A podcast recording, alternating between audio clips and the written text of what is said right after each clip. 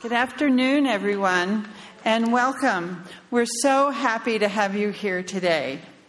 My name is Gretchen Riel, and I am the president of the Board of Trustees, First Unitarian Universalist Church of Austin. I use she, her pronouns. We're so glad that you're here to help us celebrate this very joyful occasion of installing Chris after quite a year. I especially want to welcome visiting clergy and Chris's family and friends. So thank you for coming. We're really happy to have you join us. We're glad you're here. We strive to be a welcoming congregation where everyone can nourish souls, transform lives, and do justice to build the beloved community. I also want to wish a very special thank you to the search committee. This committee put in countless hours on the very thorough process that the UUA recommends for finding a settled minister. They did a standout job, and it wasn't easy. I'm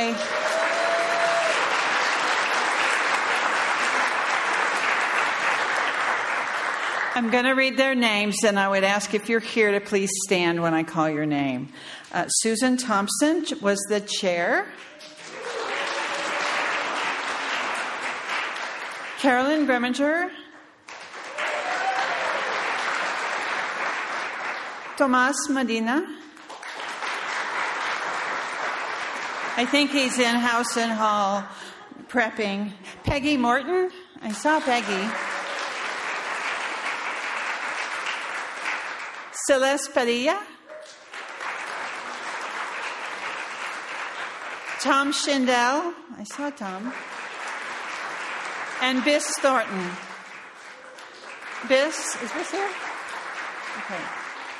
We thank you for your hard work and dedication. I am now going to turn it over to Natalie Briscoe. Hello and good afternoon. My name is Natalie Briscoe. I use she, her pronouns. I am also local to you, Austin. I live right around the corner. And I am the lead for the Southern region of your Unitarian Universalist Association. It is a great pleasure and a privilege to be with you here on this wonderful occasion, the installation of Reverend Chris Jimmerson. Just as an individual joins a congregation to amplify their values in the world, so do congregations join their association to be in larger conversation about what the co-creation of Unitarian Universalism is. Congregations in the association are sovereign governing bodies unto themselves and can call whomever they want as their minister. However, they do enter into covenantal relationship with each other to bring more love, hope, joy, courage, and justice into the world. It is that association, the one that First Austin is a part of, that employs me. And I am a physical manifestation of the covenants that are held between congregations, charged with the task of going between and among those congregations so that they might see themselves and feel the bonds that connect them.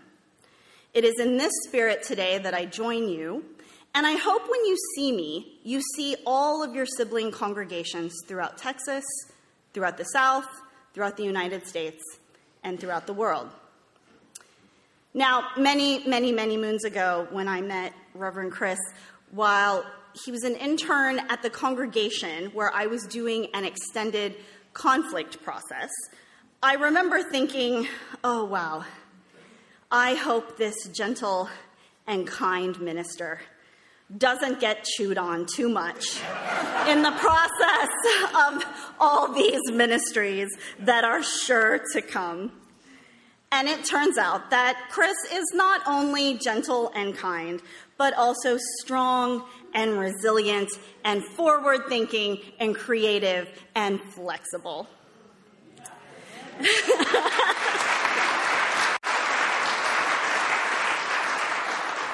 And sometimes when a minister is installed as the lead minister or senior minister or solo minister in a congregation, it can feel like a lonely place to be. It can feel like a lot falls on your shoulders, like you are the sole expert for literally hundreds of people, like you have to know it all the time. And part of Chris's success in leadership and ministry has been the knowledge of how to be a good teammate. Not only have you proven that being an instrumental part of a growing and strong ministry team at First Austin, but you're also a good, solid colleague to all of those in the cluster, the great state of Texas, and the Southwestern Conference. And also to UUs nationwide through a strong relationship with your association, meaning me. So, Chris, as you take on this new role, I hope that today I extend to you not just greetings from the UUs throughout the South and the U.S. and the world, but of our distinct partnership in continuing and growing the success of your ministry and the ministry of this congregation. I hope you feel held. I hope you feel loved. I hope you feel celebrated. And it is indeed with great joy that I say congratulations to you, Reverend Chris, to you, First Austin, and to the search team on this wonderful beginning of a new, but not new ministry. Blessings for the next several decades, and blessings on your new team.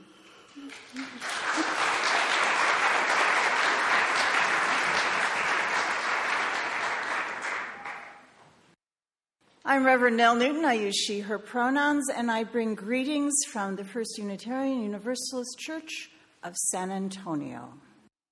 This is the flame we hold in our hearts as we strive for justice for everyone.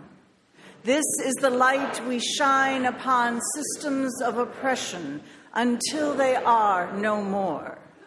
This is the warmth that we share with one another as our struggle becomes our salvation. Hello and welcome. My name is Kathleen Ellis, and I use my name or she, her pronouns as you wish. Before we actually enter into worship, I have a couple of words. I've got the pulpit. Chris is still living the dream, his dream of becoming a minister. He has worked his perfectionism to the bone to be here as senior minister. But perfection does not mean perfect in real life. Humans are not gods after all. But together we can dream up and work toward a future more and more worthy of the mission that Gretchen read. In a perfect world, we would already be there. Now it's an aspiration, an inspiration, and a guide toward realizing our best potential. As we mark this occasion with joy and celebration, let us also offer our heartfelt prayers for this ministry and this dream. I invite you to pray with me. Spirit of life, God of many names and mystery beyond all understanding, make your presence known to Chris. Surround him with a sense of peace, no matter what swirls around him. Remind him to attend to his spiritual life, to nurture his marriage and extended family, to connect with friends, mentors, and colleagues, and to take time away. Let us, individually and together, both give him the time and space he needs and work with him to build the world of our dreams. We are more together than any of us can be alone. Spirit of life, may Chris be grounded in your grace. May he be centered in your peace. And most of all, may he be enfolded in your love as he steps out to serve in the world. Amina, shalom, and blessings to you all. Come, Let us worship together. Some of you may remember that I am Janalou Johnstone.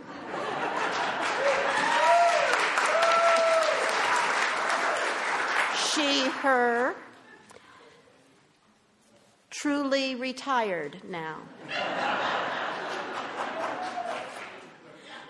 I offer this reading selected by Chris that is written by Nancy Schaefer.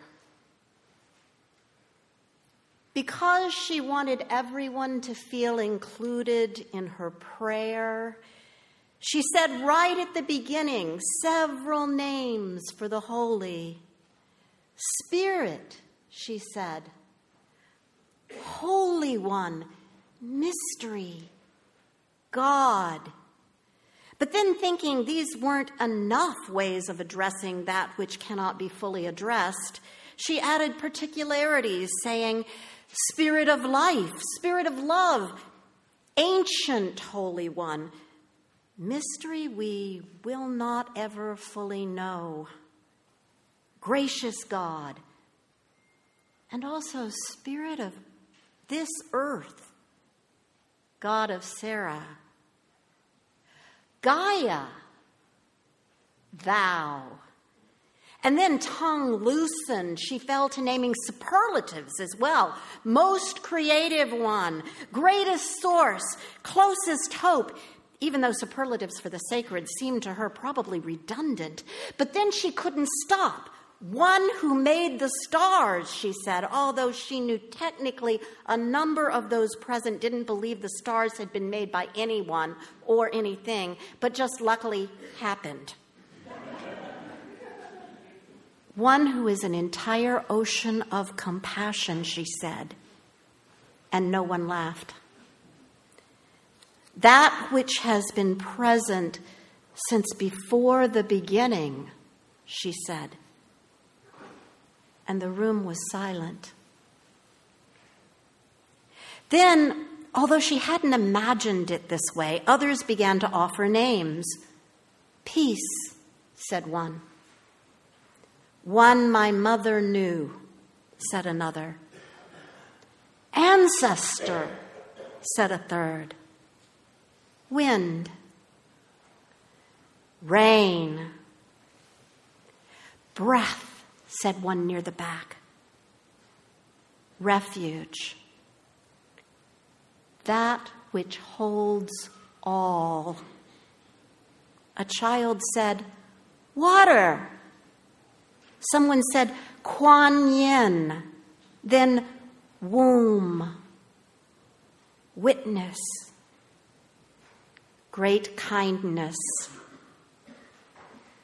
great eagle, eternal stillness. And then there wasn't any need to say the things she'd thought would be important to say. And everyone sat, hushed, until someone said, Amen. Please find a comfortable place to be.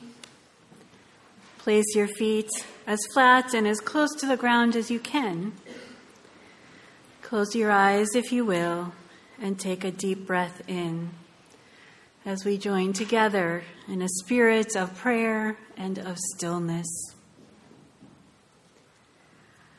Great Spirit, Holy One, Mystery, God, Spirit of this earth, Gaia, Most Creative One, Spirit of kindness and compassion and of love, One who made the stars, who has been present since before the beginning, greatest source, closest hope, One my mother knew, that which holds all, eternal stillness, breath, Yah. We come together in a spirit of joy and celebration. This day that we have been waiting for and working toward has finally arrived. One who has been called to the ministry of love and justice and into your service is before you, before all of us now. The Reverend Christopher James Jimmerson. May his ministry be blessed, blessed with love, joy, creativity, laughter, hope, solace, comfort, goodness, peace, and justice. We call on you, great mystery, to bring these blessings forth through your spirit of inspiration. In the name of all that is holy, we pray. May it be so. Amen, and blessed be.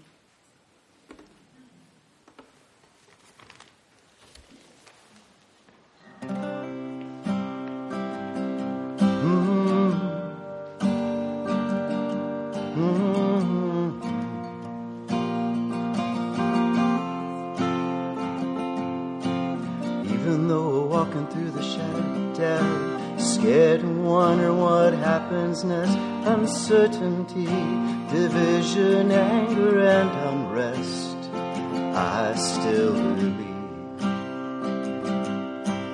Questions of what and why and when. What is it when it happened and will it end? These are strange and crazy times that we're living in, but I still believe.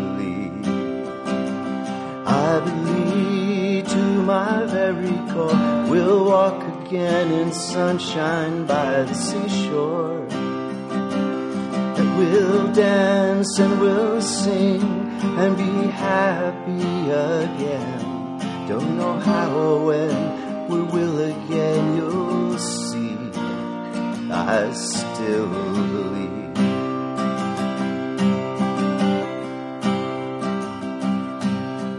I believe that the day it's coming soon, where we'll unmask this face of gloom, walk hand in hand in perfect harmony. And I believe there are good deeds to be sown, nurtured with love to make them grow. I believe that faith can heal our bodies, minds and souls. That's what I believe. I believe to my very core, we'll walk again in sunshine by the seashore. That we'll dance and we'll sing and be happy again. Don't know how or when we will again, you'll see. That's what I believe.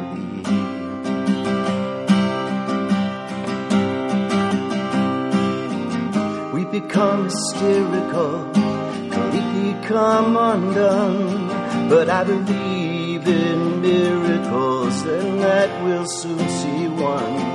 And the world will be a better place when all is said and done. Just gotta believe.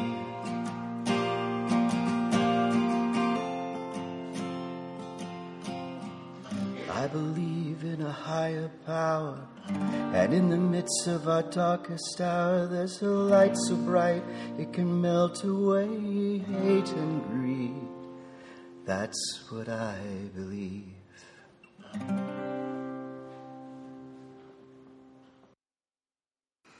Nine years ago, I stood, I think, in this same pulpit, but in a slightly different room, maybe half the size, for the sermon for the ordination of Chris Jimmerson. My name is Nicole Kirk, she, her, hers, and it is a joy to be with you this afternoon. Carl Scovel, the long-time and now retired minister of King's Chapel in Boston, once told a story about his daughter Faith when she was 5 years old. They were planting a garden, and Faith had just finished eating a juicy peach.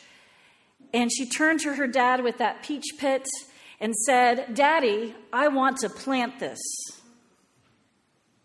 Now, Carl remembers looking doubtfully at the pit, and with the wisdom born of many disappointments, he said to her, "Well, you can plant that, honey, if you want to, but you know it probably won't come up.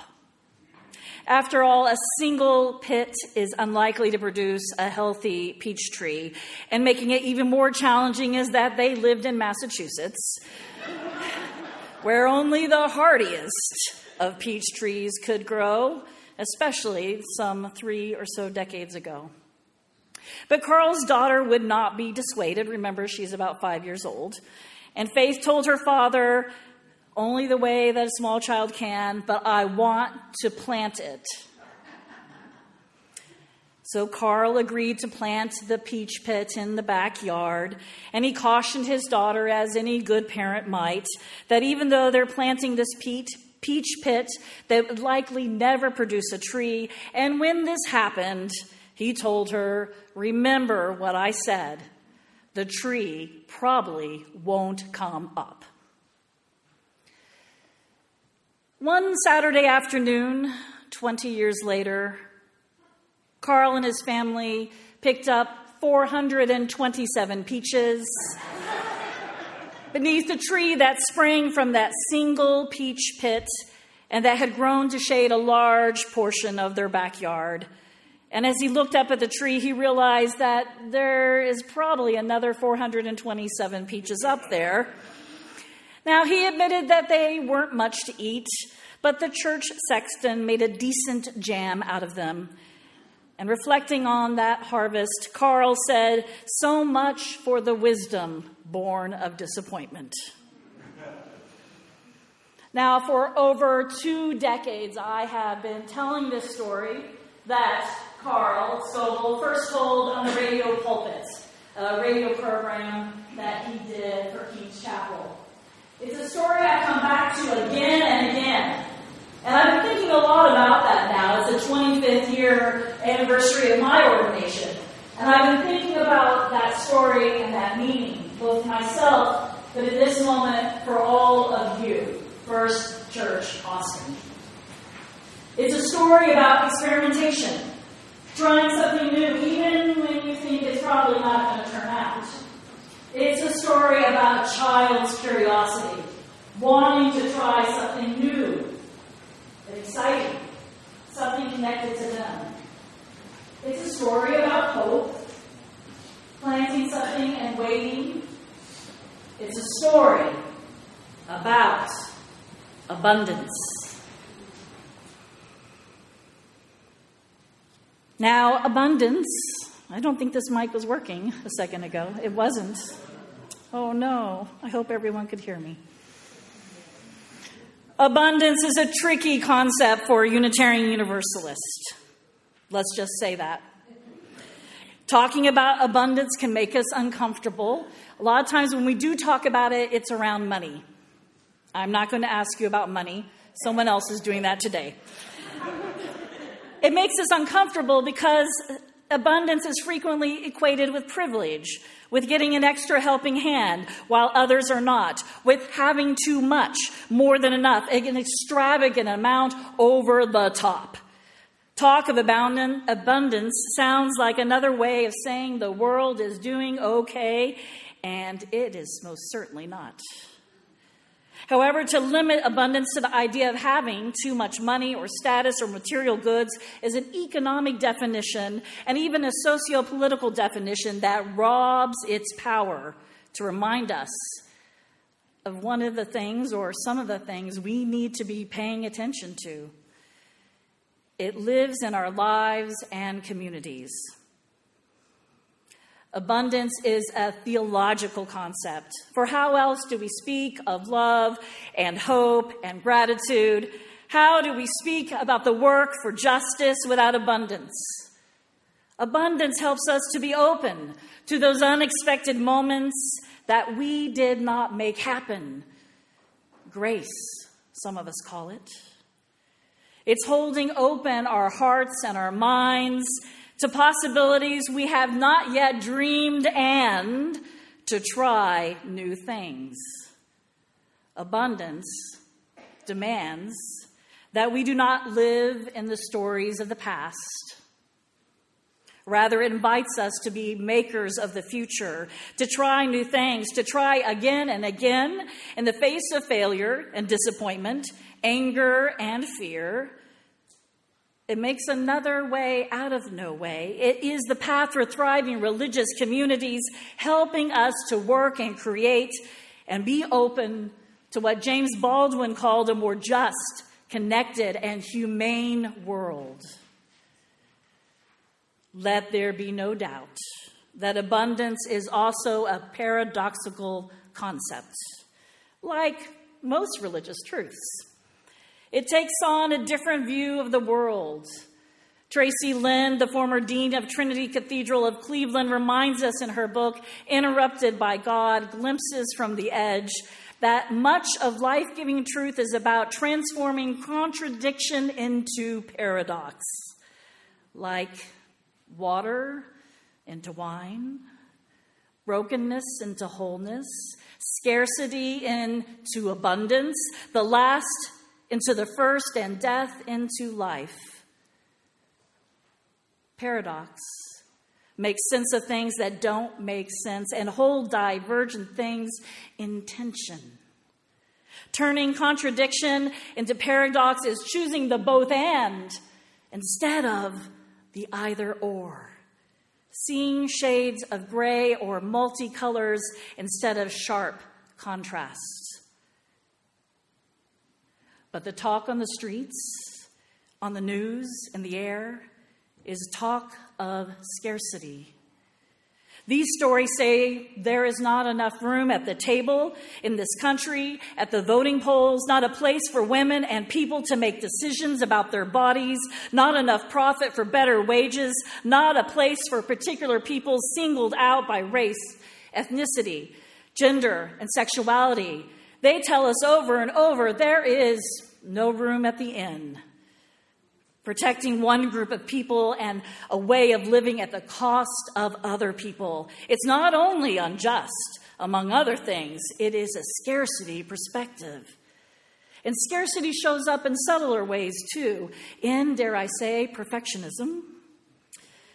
That locks us into one particular understanding of how to do things and do them well. And holding on to stories about the past so tightly that there is no room for the present, let alone making the future. And scientist and member of the Potawatomi Nation, Robin Wall Kimmerer, reminds us that abundance is intertwined with gratitude. She writes, recognizing abundance rather than scarcity, undermines an economy that thrives by creating unmet desires. And yet, we need only open our senses to the world around us to see, to hear, to feel, to sense that the world does, that nature teaches us a different message, and it is one of abundance. We often overlook the abundance and its commonness, or that we see the abundance not as something to be shared and nurtured, but rather to be taken, to be used up, to be drained without replenishment. Transcendentalist Ralph Waldo Emerson gives us a clear example of this in his essay, Nature, from 1836. When he observes how humanity often treats the stars in the night sky. He wrote, see in the streets of the cities how great they are. If the stars would appear one night in 1,000 years, how would humanity believe and adore and preserve for many generations the remembrance of the city of God, which he had shown. But every night comes these envoys of beauty and light the inner universe with their admonishing smile. Or scientist Hope Jahren In her marvelous memoir, Lab Girl, she describes another way we miss the abundance all around us. When we enter the woods, our natural tendency is to look up, especially if you're a birder, but others too, to look up at the glorious crowns of the leaves and the branches, stretching out the sturdy bark, the birds, the wildlife living above. And what we miss is literally under our feet, our wheels, right underneath us on the forest floor. She writes, when you go into the forest, you probably don't look down where just beneath your single footprint sits hundreds of seeds, each one alive and waiting. It sounds almost easy to focus on abundance. Just look around more, listen more, list out what you're grateful for, discover abundance all around us, and yet it is one of the hardest things that we do. In part, recognizing abundance calls us to be vulnerable.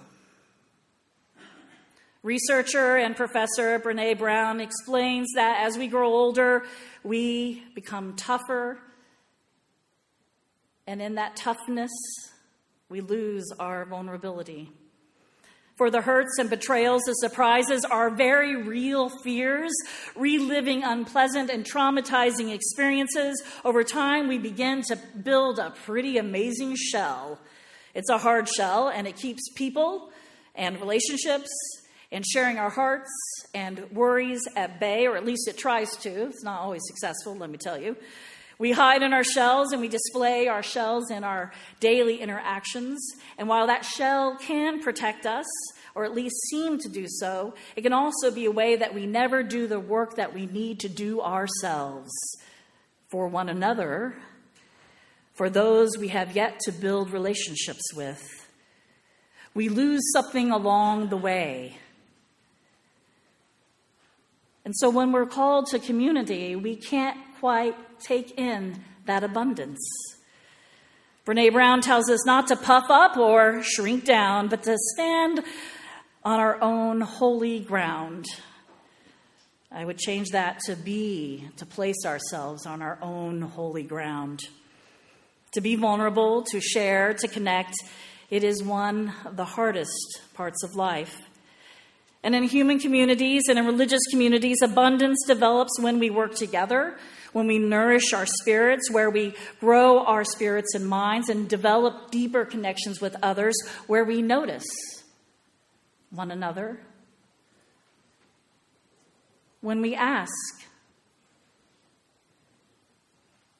how you are, when we care so deeply. It's learning our history and not to cherish it, but to learn how we can do better. It is connecting with those who do not sound or look like us or have backgrounds that are remotely similar. It is living in abundance also with your new lead minister, one who is well known to you, but there is still more possibility as he moves into a new role, as he discovers with you together your abundance that is all around you, and to carry this congregation into the future.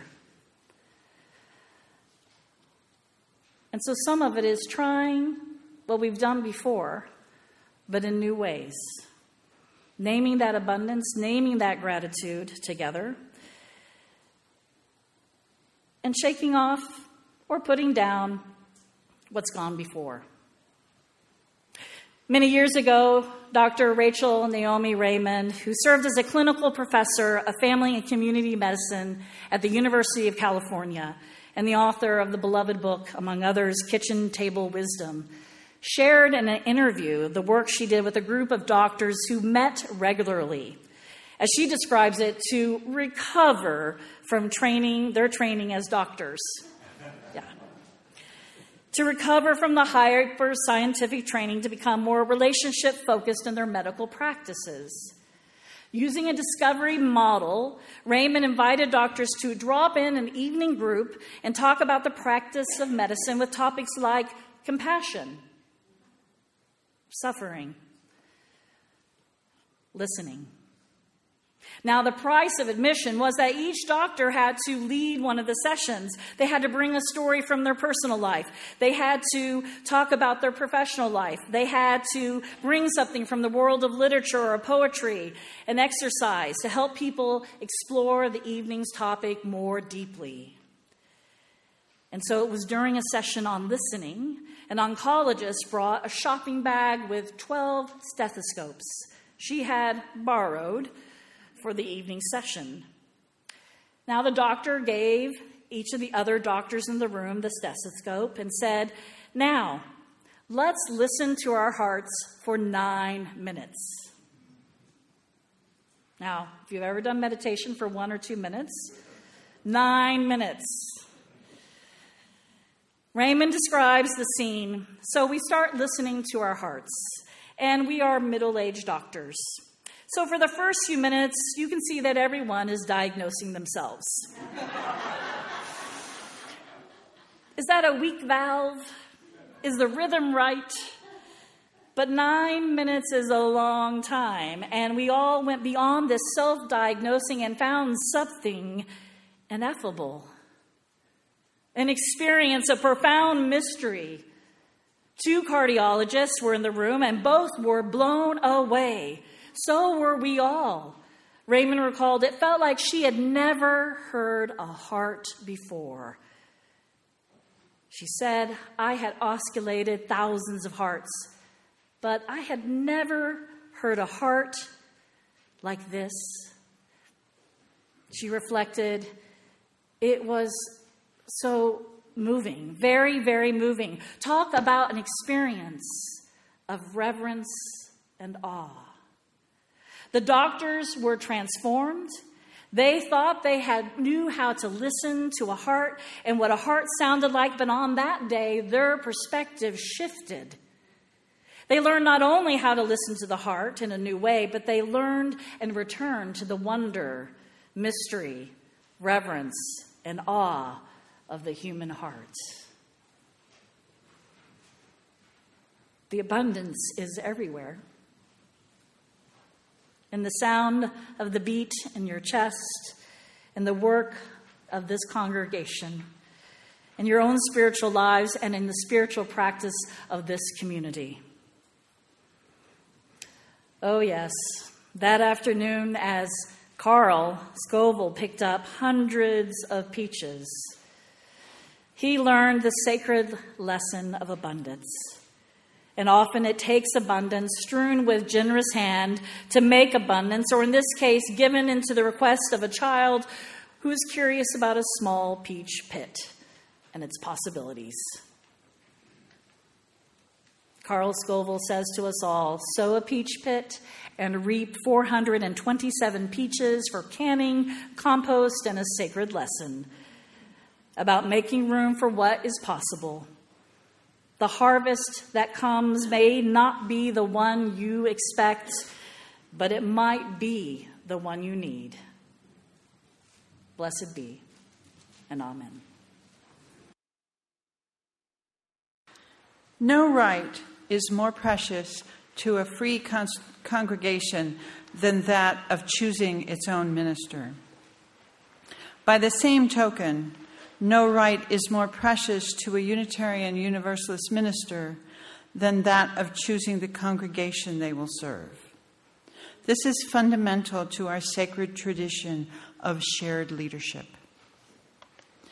It is with profound feeling, therefore, that we formally recognize the covenantal relationship now existing between the people of the First Unitarian Universalist Church of Austin and the Reverend Chris Jimmerson, whom we have freely chosen and who has freely chosen us. Our choice is based not only on heritage, but also on the hopes and aspirations we have for the future. This service symbolizes our dedication to new efforts. We affirm by this act the goals towards which we strive and the ideals by which we are sustained and strengthened, Will the members of the First Unitarian Universalist Church of Austin please rise and join me in the following words? And Chris, would you come up? I should have asked Chris up first. Sorry. We cherish our church for its historic achievements and for its dedication to our living tradition in which revelation is ever unfolding. We celebrate its devotion to freedom and its commitment to building the beloved community. We, the members of First Unitarian Universalist Church of Austin, do hereby install you, Reverend Chris Jimmerson, as our settled minister. For our part, we pledge to walk with you in the ways of truth, justice, and the spirit of love. We offer you a free pulpit, the cooperation of our hearts and hands, and our resolute goodwill as you take up your new path among us.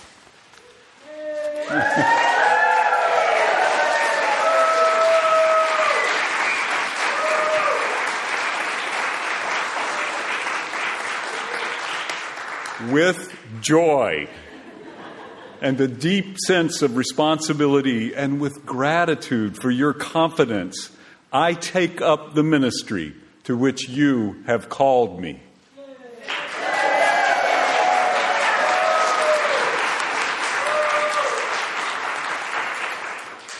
I pledge to maintain the freedom of the pulpit, to speak truth in love, and to fulfill the many duties of ministry. Above all, I will cherish and cultivate the ways of love, justice, spiritual nourishment, and growth, working with you toward transformation within these church walls and beyond them. I humbly and joyfully accept your offer of covenantal relationship and shared ministry.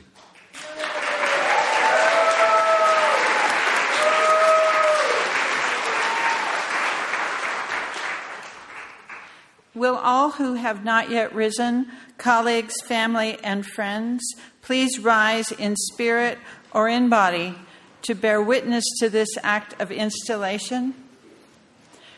We do hereby affirm this installation and this ministry.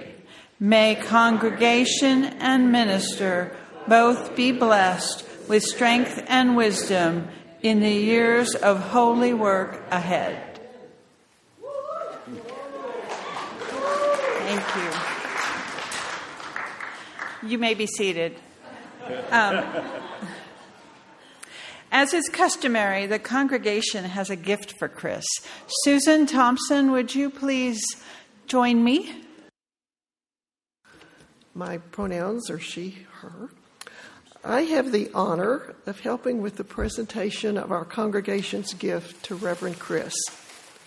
But first, I want to thank the Board Transition Committee for their hard work, the support and assistance they provided to the search committee in helping the congregation understand the search process, which is not an easy one, helped make our celebration today possible. So thank you to Donna Carpenter, chair of the Transition Committee, and Kelly Raley and Russell Holly Hurt. So they couldn't be here.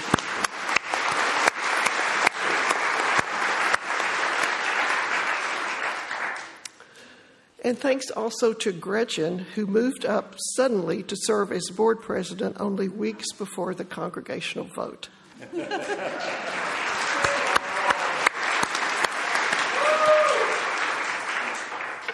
In selecting a gift from the congregation, we are carrying on a tradition that goes back at least 12 years to Reverend Meg's installation, in which the chair of the search committee asked a member of the board to help with this task.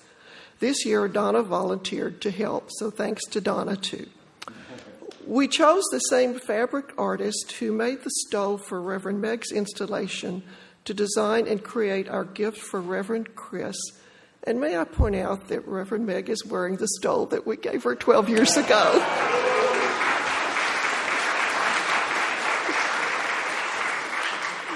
So, see, okay, so let me explain a little bit about the stone. So, photography is one of Reverend Chris's many talents. In particular, nature photography is a spiritual practice. This stole has images from his collection of nature photographs he has taken over the years. A white egret on the lower right side, grasses on the left, and colors shifting from ground to sky, from sunrise to sunset, reflecting Reverend Chris's appreciation for process theology and the sense of awe and wonder he finds in the natural world. You can find these photos as well as many of his other lovely photographs of nature on his website. Reverend Chris, we give this stole to you with much love and gratitude and joy that you are our settled minister.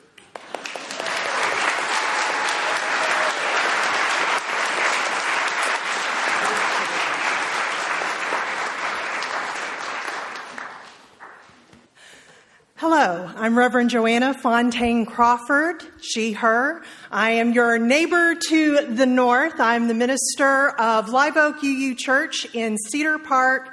And Chris, it is such an amazing honor to be able to give you the charge to this new step of your ministry. So, Chris, you have already been doing ministry here. Reverend Christopher James Jimmerson. You've been doing some amazing ministry, but there are three things that I hope you will consider as you go into this new phase. The first is to nurture your creativity. You are one of the most creative people who I know, and especially you are such an amazingly creative thinker.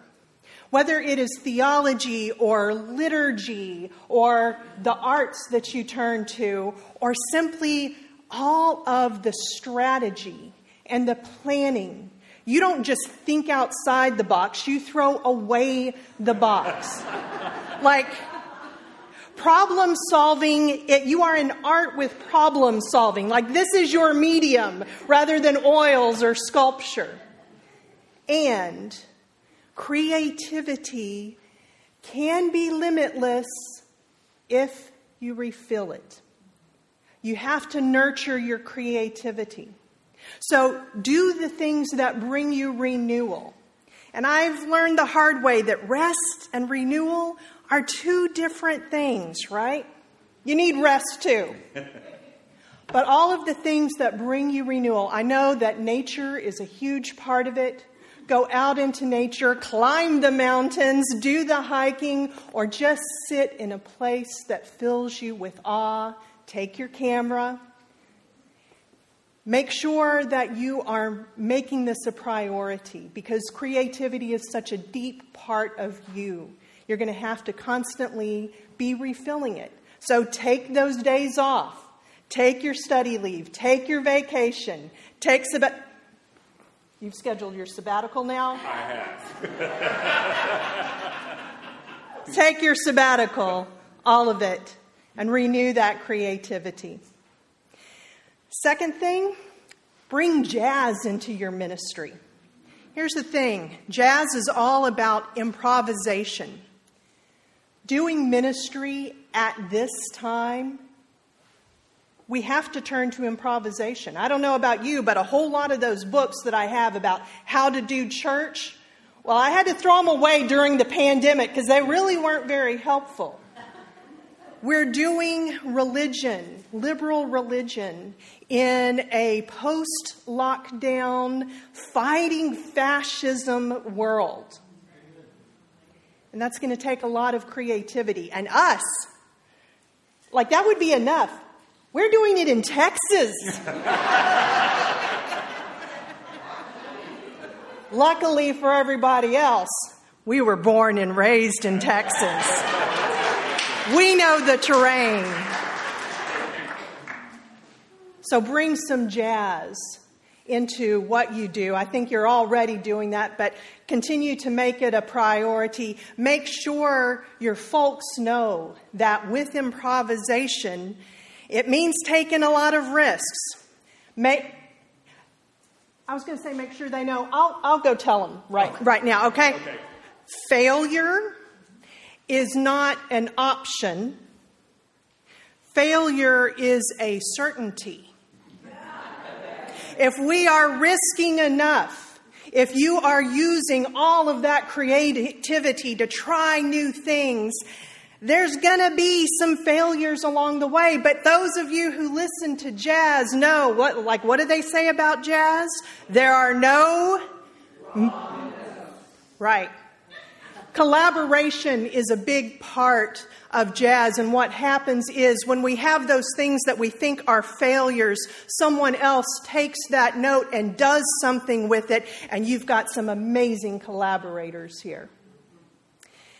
Last thing, embrace joy. I'm kind of cheating because this is actually part of Live Oak's mission, but right now I think this is something this is going to be a hard year. All of us need to be embracing joy. You've got some amazing kids and youth in your congregation, and I know because we meet and he brags all about them. Kids and youth and those who are young at heart are great for teaching us about joy.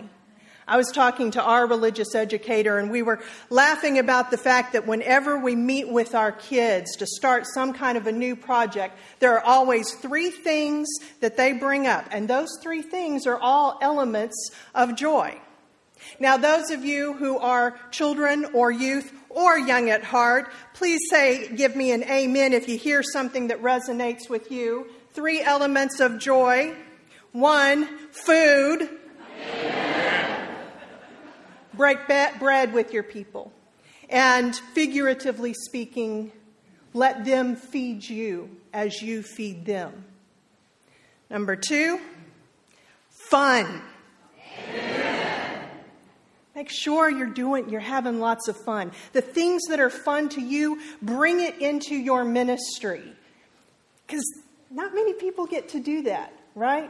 But we do. And what's fun for you, I bet a lot of people, that's going to resonate for them too. But make fun a priority, especially this next year. We're going to be having to do so many things. And it's not just that we are ministers in Texas.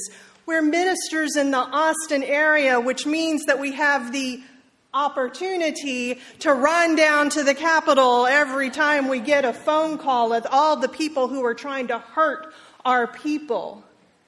But we will remember our sainted Molly Ivins, who said, "We do all that and we have fun doing it." And kids will tell you, friends. Make your friends part of what feeds you too, because that's going to be what helps us keep going. Nurture the friendships among the people that you serve. Friendship is so important, and I am so grateful to be your friend. So, Reverend Christopher James Jimmerson, I am asking you to focus on creativity, jazz, and joy. Little mnemonic to help you remember.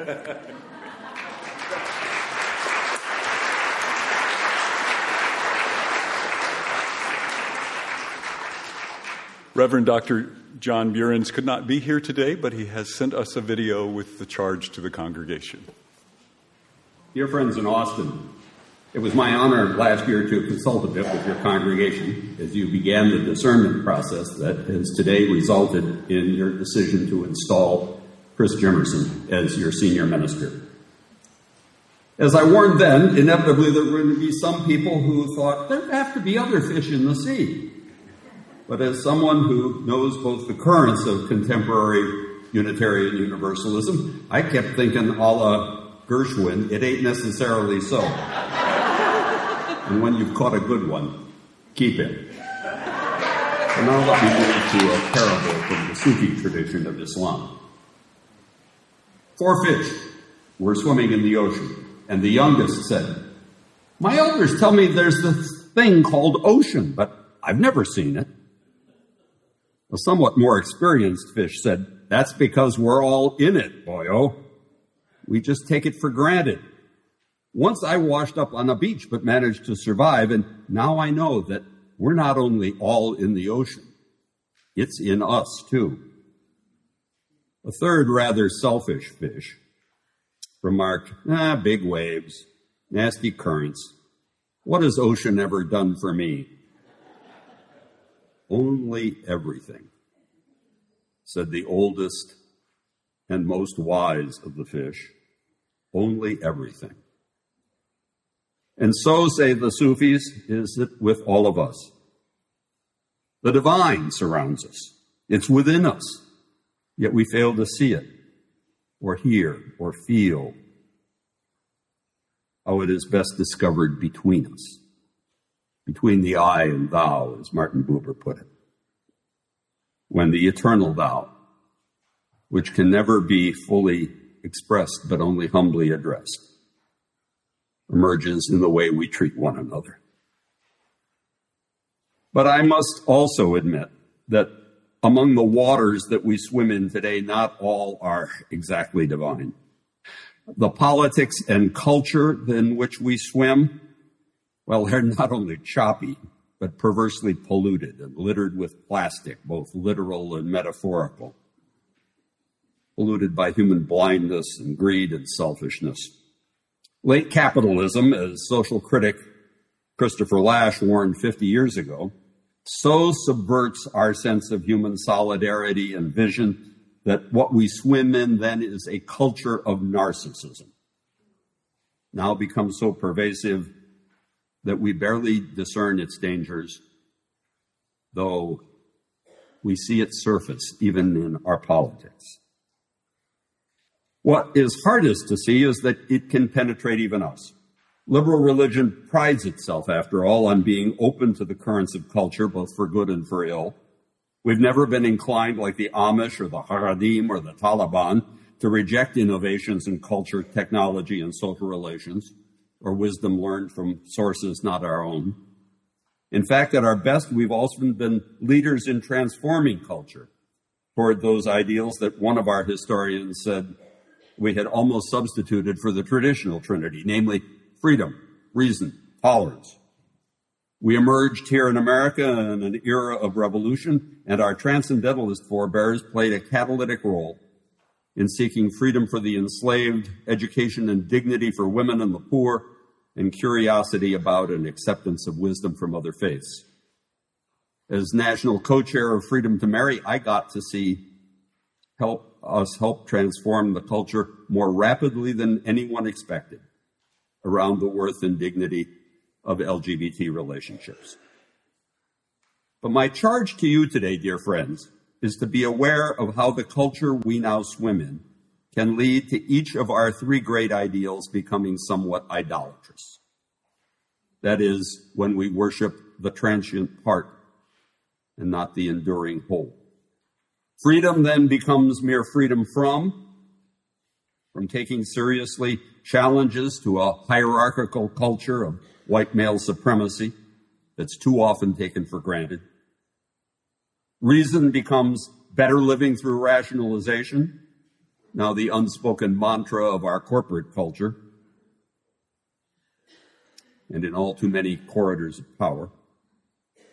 And as for tolerance, well, let's just say that the challenge for us is to recognize that there is no virtue in tolerating the intolerant, even in our own midst. This is what Me Too is all about. Black Lives Matter. The awareness of microaggressions like microplastics in the ocean also matter. But let me end with this. The world was never perfect. Even in Genesis, God is said to have only called it good. It was always evolving, and so are we, both trying to be and to survive and also become, if only for the sake of those who will follow us, what we aspire to be. Our congregations, our ministers were also never perfect, however much we may reverence past spiritual leaders. So I charge you not to hold Chris to some idolatrous idea, derived from the past, nor stake him out to some impossible vision of the future.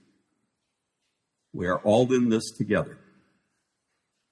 Our covenantal relations truly matter. They are the promises we make to keep faith with one another. Rather than coming from the ocean, that concept of covenant seems to come out of the dry lands of the desert, and maybe inland at Austin, a more land-based metaphor like that should be taken to heart. I learned this one from my late beloved colleague in ministry, Rob Eller Isaacs, who took it from another commentary about the somewhat narcissistic 70s. We're all just bozos on the bus, Rob would say.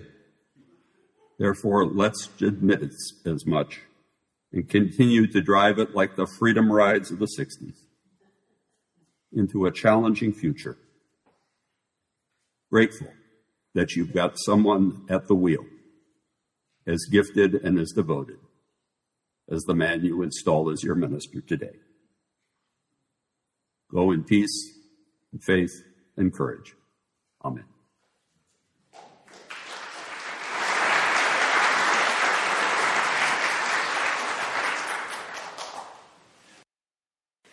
It is my honor and my joy to begin first by inviting your minister emerita, the Reverend Meg Barnhouse, to come and join me on the chancel, along with the Reverend Kaya Hartwood, for a very special musical selection I think you'll all recognize. And following them, I would like to invite the rest of Chris and the rest of Chris's colleagues to come up and circle behind him right up here on the chancel.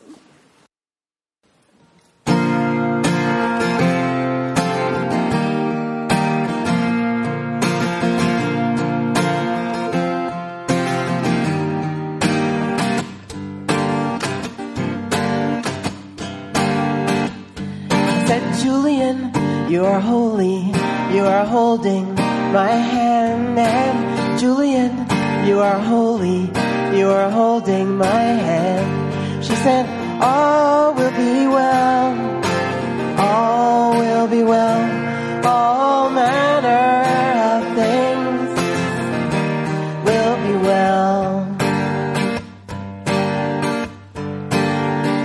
And I said, Julian, do you not know, do you not know about sorrow? And Julian, do you not know, do you not know about pain?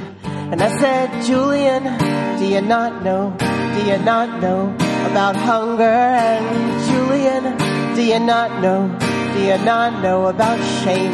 She said, all will be well, all will be well, all manner of things will be well.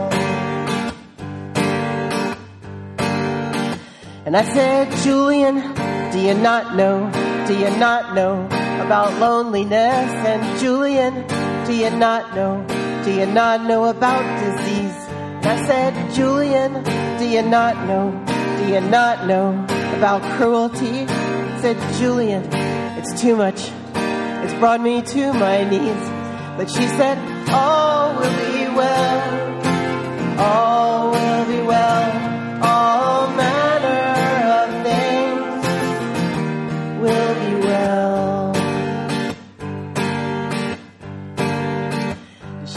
No one does not know about sorrow, Maggie. No one does not know about pain. And she said, no one does not know about hunger, and no one does not know about shame. She said, all will be well, all will be well, all manner.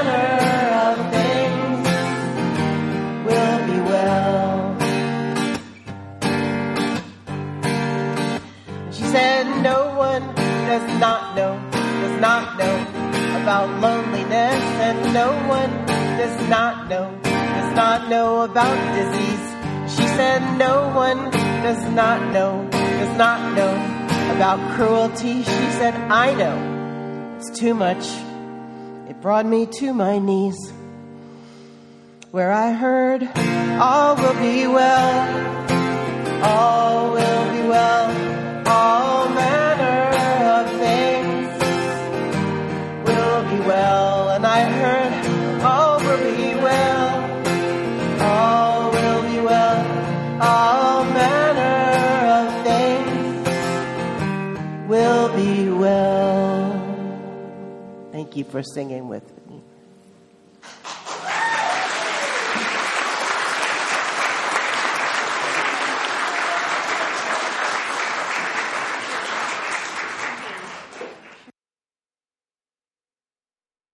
I'm the Reverend Lee LeGault, your affiliated community minister, and I bring greetings from my interfaith chaplain colleagues at the Ascension Medical Center of Austin. Please join me in saying our chalice extinguishing words.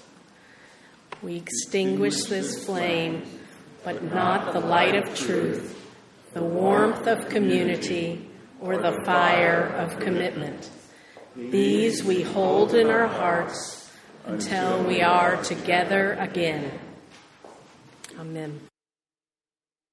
A benediction is a bestowing of a blessing. So quickly, I want to share with you some folks that are such a blessing to me and to this church. Could the staff members of the church come forward today, right up here with me, except those that are back there running my microphone and the video. I invite you all to stand or at least wave so we can acknowledge you also.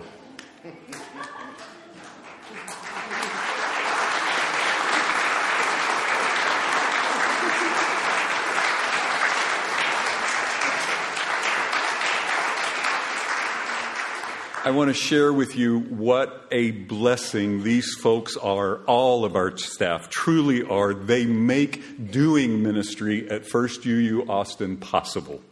So please join me in offering all blessings to all of our First UU staff.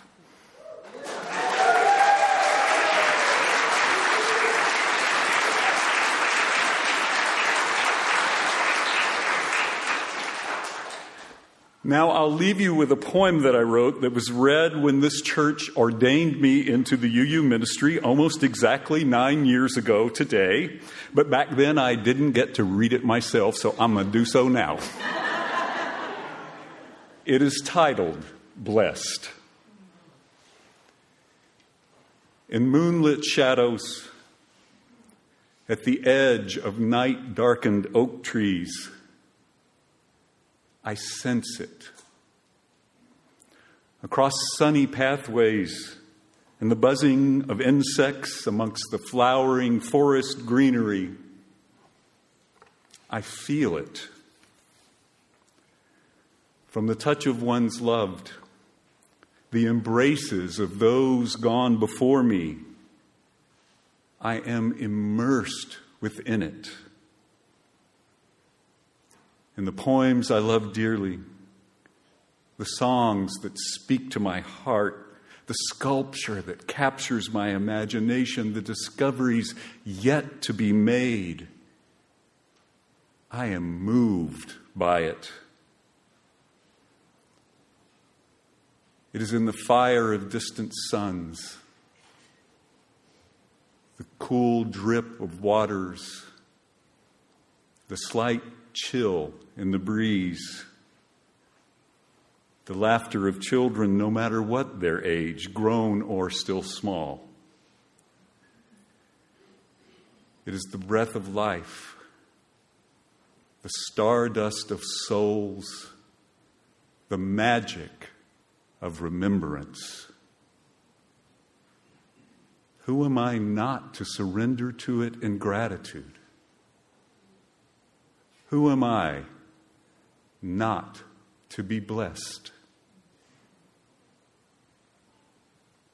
May the congregation say, Amen, Amen. And blessed be.